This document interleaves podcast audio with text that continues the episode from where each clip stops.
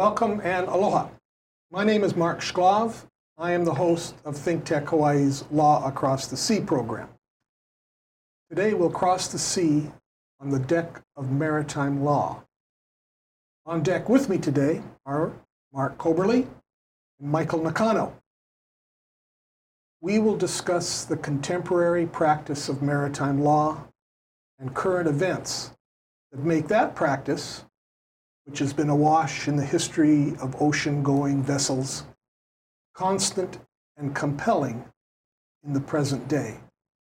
However, before we jump into our discussion of this specialty law practice, Mark and Mike, I'd like to welcome you and ask you to please introduce yourselves. Tell us a little bit about your background, what you do, where you work, and how that is all connected with maritime law. So, Mark, welcome. Well, thanks for having us. Um, so, uh, my title is Senior Claims Adjuster, and I've been a claims adjuster since the mid 80s, um, starting with uh, handling workers' compensation claims in uh, California. And in the mid 90s, I was first introduced to um, federal laws under the USL&H, Longshore and Harbor Workers Compensation Act, as well as General Maritime and Jones Act. And currently, that's what I do now specifically, is handle claims um, that involved uh, seamen working on board vessels, as well as passenger claims. So it's all bodily injury claims where they're, where they're working primarily or on board a vessel. It's on the sea. It's on the sea. Okay, and what firm are you with? So I work for Asgard Summit Management Services. We are a Char- Charles Taylor company, which is a UK-based uh, company, and uh, here in the United States, we specialize in maritime claims. So, an international company. Okay. Correct. All right. Yes. So, Mike, how about you? What, what, what's, what, what, what do you do? Where do you work? What, what is, how is it connected with maritime law? Well, I born and raised here. Uh, graduated from William S. Richardson Law School in '97. Since then, I've pretty much been doing primarily maritime law. Started out at a firm called Alcantara Frame. Right, Uh, yeah. A lot of the old timers probably remember them.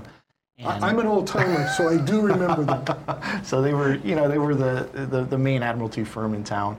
Um, started out there and currently with a firm called Cox, Wootton, Lerner, Griffin, and Hansen. Um, again, we do primarily maritime law. Um, that's pretty much it. And, and you have offices around the We United have, States? So yeah, so uh, CWL for short. We have offices in San Francisco, Los Angeles, and Honolulu. Okay, so across the sea. Correct, Yeah, across okay. the sea. Okay, all right. Now, what is maritime law today? Where, where do we start? What, what, define it for us. So maritime law is the law that governs the uh, vessels on the open sea or any navigable waters. So navigable waters is the, includes the open sea, inlets, rivers, lakes, bayous. So anywhere that a, that a vessel can navigate. If a seaman is injured on, on the course of that voyage, they would be entitled to recoveries under maritime law. I guess sort of to expand on that, you know, I get asked that question a lot. When people ask me what I do, I tell them I'm an attorney, and they say, "Well, what kind of law do you practice?" I say, "Maritime law." And it's always the same response. They always say, "Maritime law. That's interesting. What is maritime law?" And so, what I generally tell them, I say, "Look, it's it's any kind of law you have on land, but basically in a maritime context. So, you know, whether it's personal injury, contracts, contract disputes, things like that, uh, collections." You can pretty much find the same type of law and disputes on the mar- in the maritime context. I, I have a question for each of you based on what you just told me. So, so Mark, I mean, navigable waters. I mean, how how far up do we go? I mean, how far up do we go? Uh, what is that? If you're on the Mississippi River, do you go to the source, or is there a is there a, a definition we can rely on, or Well, once the uh, essentially when the once the vessel departs, but certainly any incident or accident that occurs on the vessel, if the the injured seaman, the injured person, can show that they were um, in the assistance of the navigation of the vessel or the mission of the vessel or serving in the mission of that particular voyage, they would be considered uh, a seaman, have seaman status. So it's quite broad in, in It, it can be very broad, absolutely. So the engine, if the if it's a the engine guy working on the engine and he's injured and he hurts himself, you know, fixing one of the the engines, then certainly he would be entitled to recovery under under general maritime law. So it sounds like it's more in the context of the ship itself than where it is. I mean, if you're on the ship, does it matter where you are, or is, it the law on the ship? It can it can vary absolutely, um, but uh, for the most part, if the if the injured seaman is working in the service of the vessel Okay. or on the for the mission of the vessel, then they would be entitled to uh, recoveries under general maritime law. Okay. Okay. So, Mike, my, my follow up to you is why do we need a separate law from the land law? I mean, how did that develop? Or, or what, is it an international type thing? Is it d- different country by country? Or So again, I yes. So more or less every country has its own maritime law. Oh, okay. um, the one, I guess, common denominator is, as far as I know, a lot of it comes from and originates from British maritime law. They were sort of, uh, you know, hundreds of years ago. They ruled the seas. They had all of the ships. They had the biggest navy. So uh, it's not, sense. it's not surprising that British were the ones who developed the maritime law. And it was interesting because I was at a uh, seminar recently, uh, International Maritime Law seminar in Singapore, and somebody brought up, said something very interesting in that, you know, the mar- international maritime law developed because the British ruled the seas. Um, in this day and age, they don't have the most tonnage, they don't have the most ships, they don't have the biggest navy. Yet the com- comment was that the Brits have managed to maintain their hold on maritime law. And what I mean by that is, obviously, we've got a lot of uh, traffic, international commerce going back and forth. And oddly enough, a lot of when a dispute arises, the contracts, a lot of them state that they'll be uh, resolved through London arbitration with the English barristers and solicitors. So you could have, uh, the, in Singapore, they were complaining you have two Singaporean companies that are fighting over it, but they've got to go to London to hash out their disputes because that's what the contract calls for. So uh, again, I think certainly our law is derived in large part from the British maritime law, and I think a lot of other countries have followed suit. Okay. Now, historically, then, Britain was perhaps where maritime law began, and dealing with things that happen on the ship. How have things changed historically to the modern day? What, what's happening? Is there is it different now than it was, say, in 1800 when King Kalakaua, and in 1881 when he went around the world on a ship, a sailing ship? Are, thing, are things different from that time now? Well, I think one of the big uh, changes, you know, from the England maritime laws as it relates to the United States was uh, the passing of the Jones Act in 1920. Okay. And uh, the, uh, That, that's a U.S. law. that is a U.S. law. And so prior to the Jones Act, which is a cabotage law for the most part, but What does that mean? it is um, governs the transport of goods across the sea from one country to Okay. another country. So the aspect of the Jones Act that Mike and I deal with specifically um, is geared towards uh, negligence and recovery of a seaman who's injured due to the negligence of the their employer or the ship owner. And uh, so prior to the Jones Act, uh, a seaman could only sue for unseaworthiness of a vessel. So if something went wrong on the vessel that caused their injury. Unseaworthiness. You're going to have to help me out, you folks. What does that mean? So a ship owner has a non-delegable duty to provide a seaworthy vessel. In other words, that uh, the gear works, they have a crew that is competent and able to perform the duties on board the vessel. Um, however, should something fail, then that would cause an unseaworthiness uh, or an unseaworthy vessel.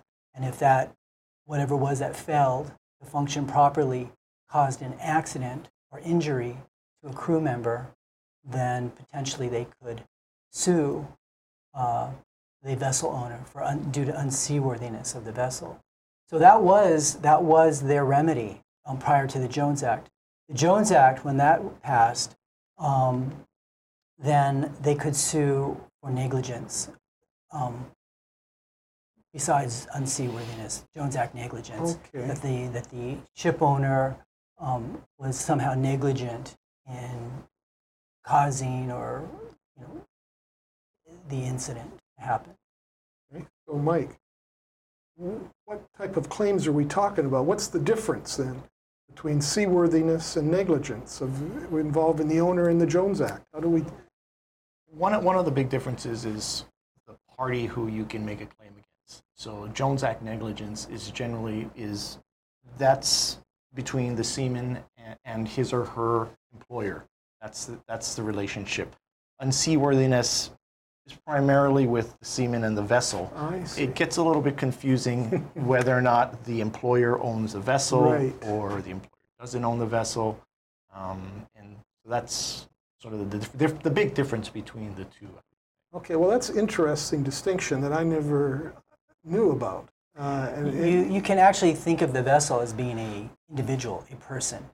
You can actually sue the vessel um, itself, and um, I could probably talk a little bit more about that, where they actually seize the vessel and Well, that, that is a distinction from ordinary uh, commercial law on land, land law, right? Where you treat the, treat the vessel kind of as a person in a way, right? Is that, is that how it's, is that how it's viewed? Pretty much. I mean, it. I'll let Mike. he's the lawyer. He can explain a little bit in more better detail. Yeah, in short, yes. Um, in under Admiralty and Maritime law, you can bring what's called in rem claims, which are directly against the vessel, in addition to your in personam claims against your uh, the vessel owner or your employer. And I think that's one of the big distinctions between, as you pointed out, sort of landside law and Okay. maritime law. So in a lawsuit, now I want to ask you in a minute what type of cases you handle, but in a lawsuit, then uh, you have somebody that sues the vessel. Is that, is that what's happening? And then, or, or if it's a claim involving some type of negligence, could sue the employer, or under the Jones Act, who do you sue? Is that, is that, I mean, who are the parties? I guess is, is my question. Well, again, it depends on what the cause of action is. If it is falls under Jones Act, Jones um, Act negligence, or if it falls under the unseaworthiness of the vessel. And so, what I see more often than not is the seaman suing their employer, who um, most of the cases that I have also own the vessels or a fleet of vessels. Okay. Uh, Yeah, I agree. And, and I guess in most cases, if, if we're talking about a seaman claim, they will sue the vessel owner, the employer, whether or not they are the same party or different parties. It's not as common to see in rem claims. Sometimes we'll see a vessel named, but in order to actually, for the court to actually have jurisdiction over the vessel, it's a very involved process. You can't just name the vessel. Um, unlike people, you you have to have a way to serve the vessel. And in maritime law, the only way that's done, and the only way the court gets jurisdiction over the vessel is if you go out and arrest it, um, which is a whole lengthy process.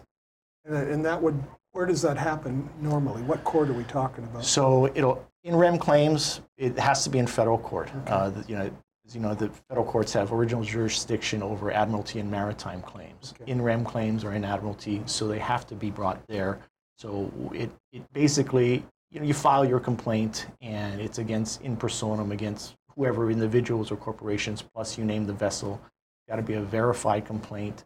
Um, and then you know you've got to file all of these other papers basically to get the court to issue a warrant of arrest for the vessel, which then is taken to the United States Marshal, who goes out, goes to the vessel, and says to the captain or master, whoever's in charge, this vessel is now under arrest. They'll put a sticker up and say, you can't go anywhere, you can't leave until this vessel is released from arrest. Okay, and, and, and I want to take a break right now, short break. When we come back, I want to ask about why we needed the Jones Act and have you guys uh, give me some explanation of, of what, what, what prompted that. And then I also would like to have you expand a little bit more on the type of cases you handle. But right now, we'll take a break. I'll be back with Mark Coberly, Mike Nakano in a, in a minute. All right. Thank you very much. Thanks to our ThinkTech underwriters and grantors, the Atherton Family Foundation, Carol Monley and the Friends of ThinkTech, the Center for Microbial Oceanography Research and Education, Collateral Analytics, the Cook Foundation, Duane Kurisu, the Hawaii Council of Associations of Apartment Owners, Hawaii Energy, the Hawaii Energy Policy Forum, Hawaiian Electric Company, Integrated Security Technologies, Galen Ho of BAE Systems, Kamehameha Schools, MW Group Limited, the Schuler Family Foundation, the Sidney Stern Memorial Trust, Volo Foundation, Yuriko J. Sugimura. Thanks so much to you all.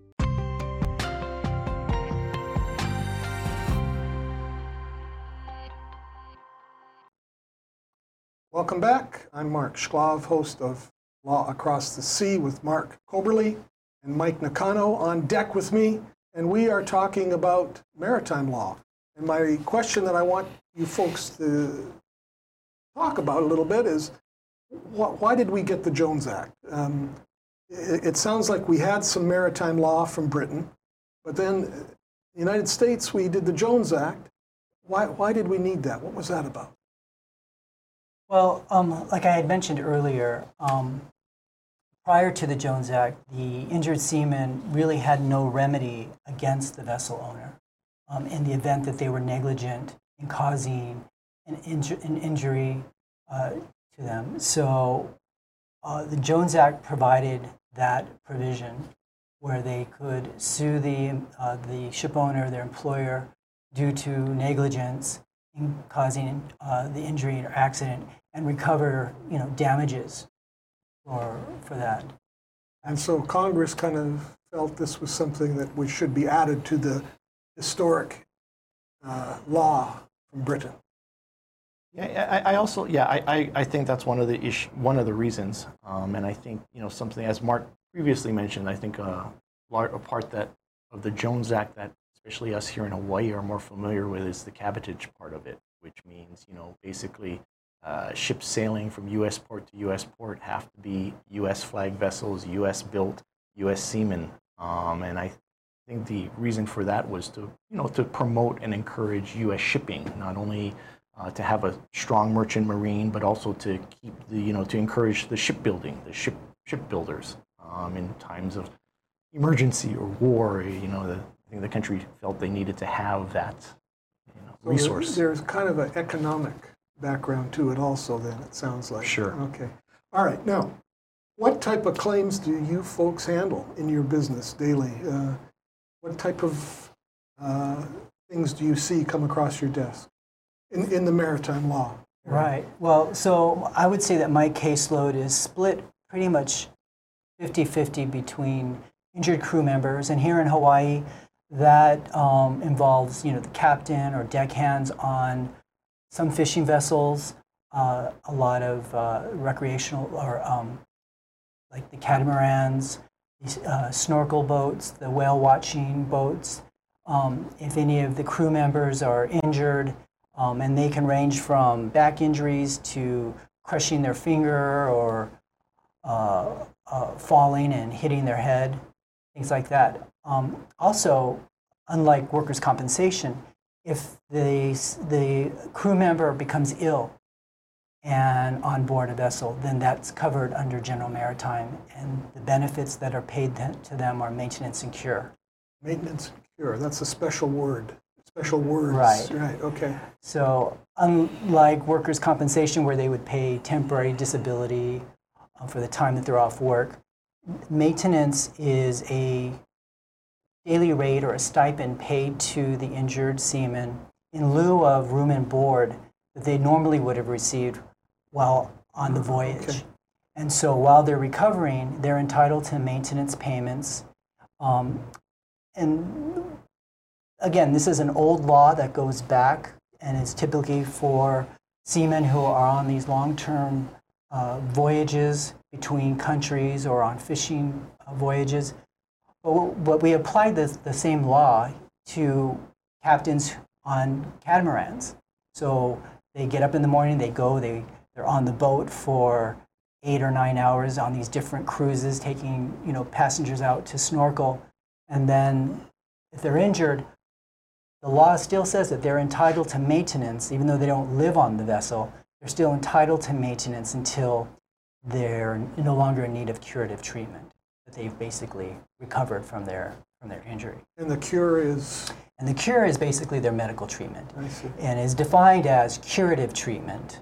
Um, so, treatment that is specifically f- to cure them of the injury that they sustained, um, as opposed to perhaps palliative treatment.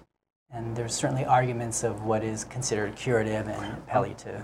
And, and your firm would take care of the insurance coverage for that, is that right? Or So, um, my firm, we're, we don't, we're not, I'm not with an insurance company. I'm uh, just, I'm a, a claims adjuster. And so a lot of the insurance companies are on the mainland, um, some out of, out of London that write this type of insurance, uh, which is uh, P&I, P&I coverage, protection and indemnity coverage. And so I'm the boots on the ground here in Hawaii. see. So I'm the one who ensures that the injured worker is receiving the maintenance and cure, coordinating the visits with the doctor, making sure the treatment is appropriate. Uh, if it's a, a specialty that we don't have here in Hawaii, sometimes I, we may have to send them Wow. to, to the mainland for treatment.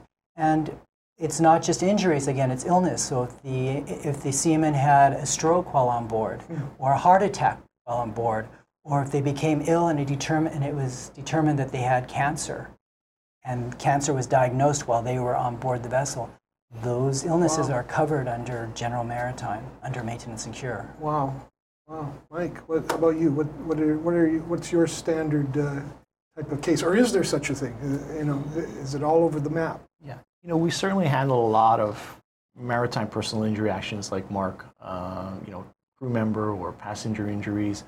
We also do, again, it- because if it's a small port, um, we also touch upon various other maritime law issues. So, you know, we'll get the occasional cargo claim, we'll get involved in contract disputes and end up arresting a vessel or defending a vessel that's been arrested. Um, you know, we'll salvage claims, things like that. Um, in some of the larger ports, you have law firms who specialize in one type of maritime law. But again, because this is a smaller port, we tend to touch upon more or less everything and anything. Right, the whole, the whole spectrum of types of cases. Right. And is your normal client, uh, I guess it could be either a seaman or, owner, or a, a, a ship owner, I, I suppose. It could be either one, or? Well, generally, we do uh, we represent vessel owners and employers. Uh, we do insurance defense. We represent what are called P&I clubs. Um, they're Okay. mutual insurers um, that insure the large shipping companies. Now, there, I mean, we don't think about it too much, but there's been a couple maritime cases that have been in the news. And you don't, I mean, I, I think people, when they, they watch the news, they don't think that's a maritime law case. But we have the one where the diving ship caught fire, and about, I think, 34 people passed away. Uh, and then we had a, a container ship turn over. Do you have anything to add to those uh, cases, or do you know, is, is there some comments about those that, uh, how, how does maritime law affect them, and what, what are your thoughts about it? Where do they go with those cases? So I, I guess the most interesting thing about, and I, I haven't followed the uh, the car carrier that overturned um, as much. I think the um, the Conception, the Yeah. dive boat's been in the, The news a lot boat, yeah, more. with the fire. Yeah. And uh, a lot of the stuff I've seen, at least in the press, is is discussions about the limitation action that's been filed. yes. And what that is is, again, normally, as I said, we rep- both Mark and I are on the side of we represent the vessel owner or the employer, and we're usually representing the defendant in a lawsuit. Um, but if you notice this limitation action, it was filed by the vessel right, owners. Right. What's that about? So the Limitation Act is it's an old uh, act, and I think somebody mentioned it was pre-Civil War. I'm Wow. not sure what the exact date was, but it entitles the it, it provides a vehicle for the vessel owner to ex- get exoneration or limit their liability to the value of the vessel. And I, I believe the origin of that was to encourage investment in shipping. Um, this Again, background in, in the economy. if you. Exactly. Yeah, okay. You know, before big insurance and where you could get insurance, you know, they had to find a way to encourage people to invest in shipping. And one of the ways to do that was say, well, look, uh, we'll set up this act which allows you to limit your exposure to the value of the vessel at the conclusion of the voyage. Um, and basically, that's what this is. Um, so the vessel owners went in, they filed a limitation action saying, either I, I haven't seen it, but you know they're probably saying you know we either want to be exonerated from liability, we, we had nothing to do with it, or if there was some sort of negligence or unseaworthy condition, then we had what's called no privity or knowledge of it, and basically it, it wasn't the owner's fault, and therefore as owners, our liability is limited to the value of the vessel at the end of the voyage, which in this case is is nothing. Um, I, I think there's been some recent, uh, more recently, they've changed the law a bit. So there's a minimum. So there's a certain dollar amount that you have to post, regardless, even if it's a total loss, um, based on the tonnage of the vessel. So that's that's what's going on in that case. Mark, do you have anything to, to add to that? Uh, not really. I mean, um, I've watched, you know, I watch the news, and I don't. I mean, I will say I'm glad it didn't happen in Hawaii, but Yeah, yeah, I mean, it's sure. unfortunate that it happened at all. Yeah. But um, Okay, guys, now, we have about a minute left. Okay. Is there something about maritime law that uh, catches you or that makes you feel good or makes you feel this is something interesting? What, is there something about maritime law that turns you on? Well, you know, uh, the cases are, you know, having handled workers' compensation and now handling uh, maritime cases. Um, I just the, the types of uh, exposures are so are, can be very different, and as an adjuster, the investigation process of it and finding out the nuances and the details and, and how the law applies to that, I find it interesting, Interesting, yeah, and, okay. and kind of makes my job fun. Makes I it different, yeah. Yeah. Okay, all right. Mark? Uh, Mike? Excuse me? yeah.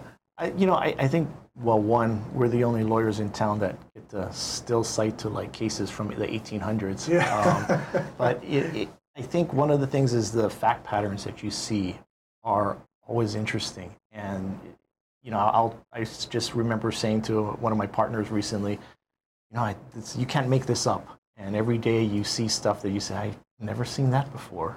So it sounds from both of you, this is an interesting area of law. Maritime law is something that makes life as a professional uh, a little bit different and, and fun.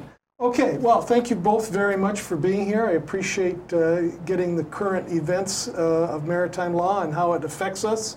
And uh, thank you all. Uh, I am Mark Shklov. Uh, we are over for today and looking forward to our next program in a couple weeks. Aloha. Thank you to uh, Mark Coberly and Mike Nakano for today's show. Aloha. Thank you. Thank you.